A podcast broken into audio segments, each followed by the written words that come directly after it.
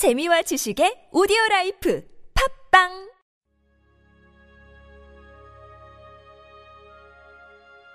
이영대와 함께하는 주님은 나의 최고봉.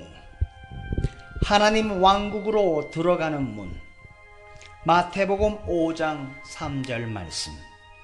마음이 가난한 자는 복이 있나니. 주님을 선생으로 먼저 생각하는 것을 조심하십시오. 만일 예수 그리스도께서 선생에 불과하다면 그분이 할 수 있는 모든 것은 내가 다다를 수 없는 기준을 세워놓고 약을 올리는 것입니다.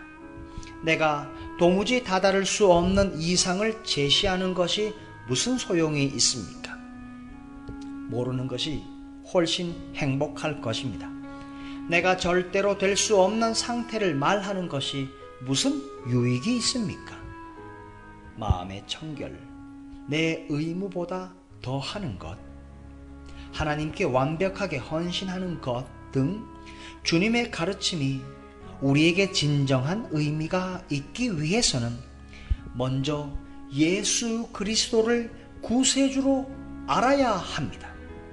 그렇지 않으면 산상수훈은 나로 절망에 빠지게 하는 이상밖에는 되지 못합니다.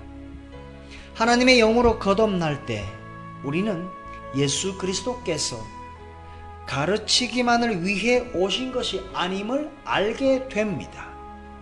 주님은 내가 주께서 가르치신 대로 될 수 있도록 나를 만들기 위해 오셨습니다.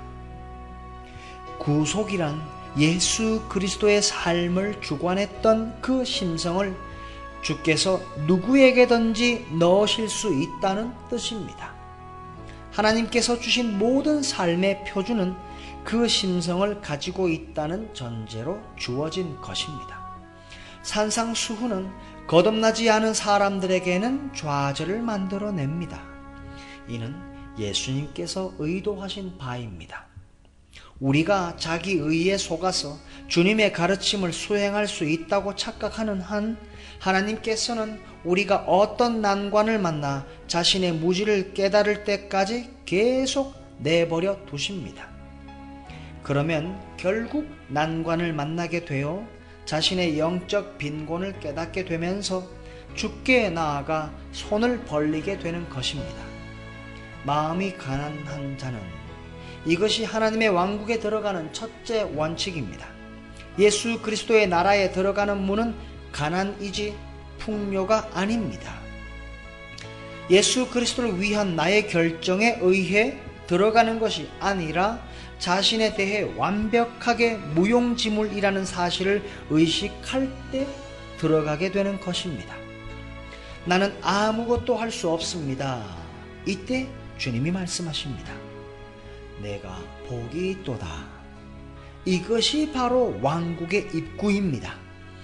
아쉽게도 우리가 가난하다는 것을 깨닫는 데는 오랜 기간이 걸립니다. 그러나 자신의 가난함에 대한 깨달음은 예수 그리스도께서 역사하시는 영적인 전선으로 우리를 이끌어 갑니다. 마음이 가난한 자는 복이 있나니 천국이 저희 것인 이로다.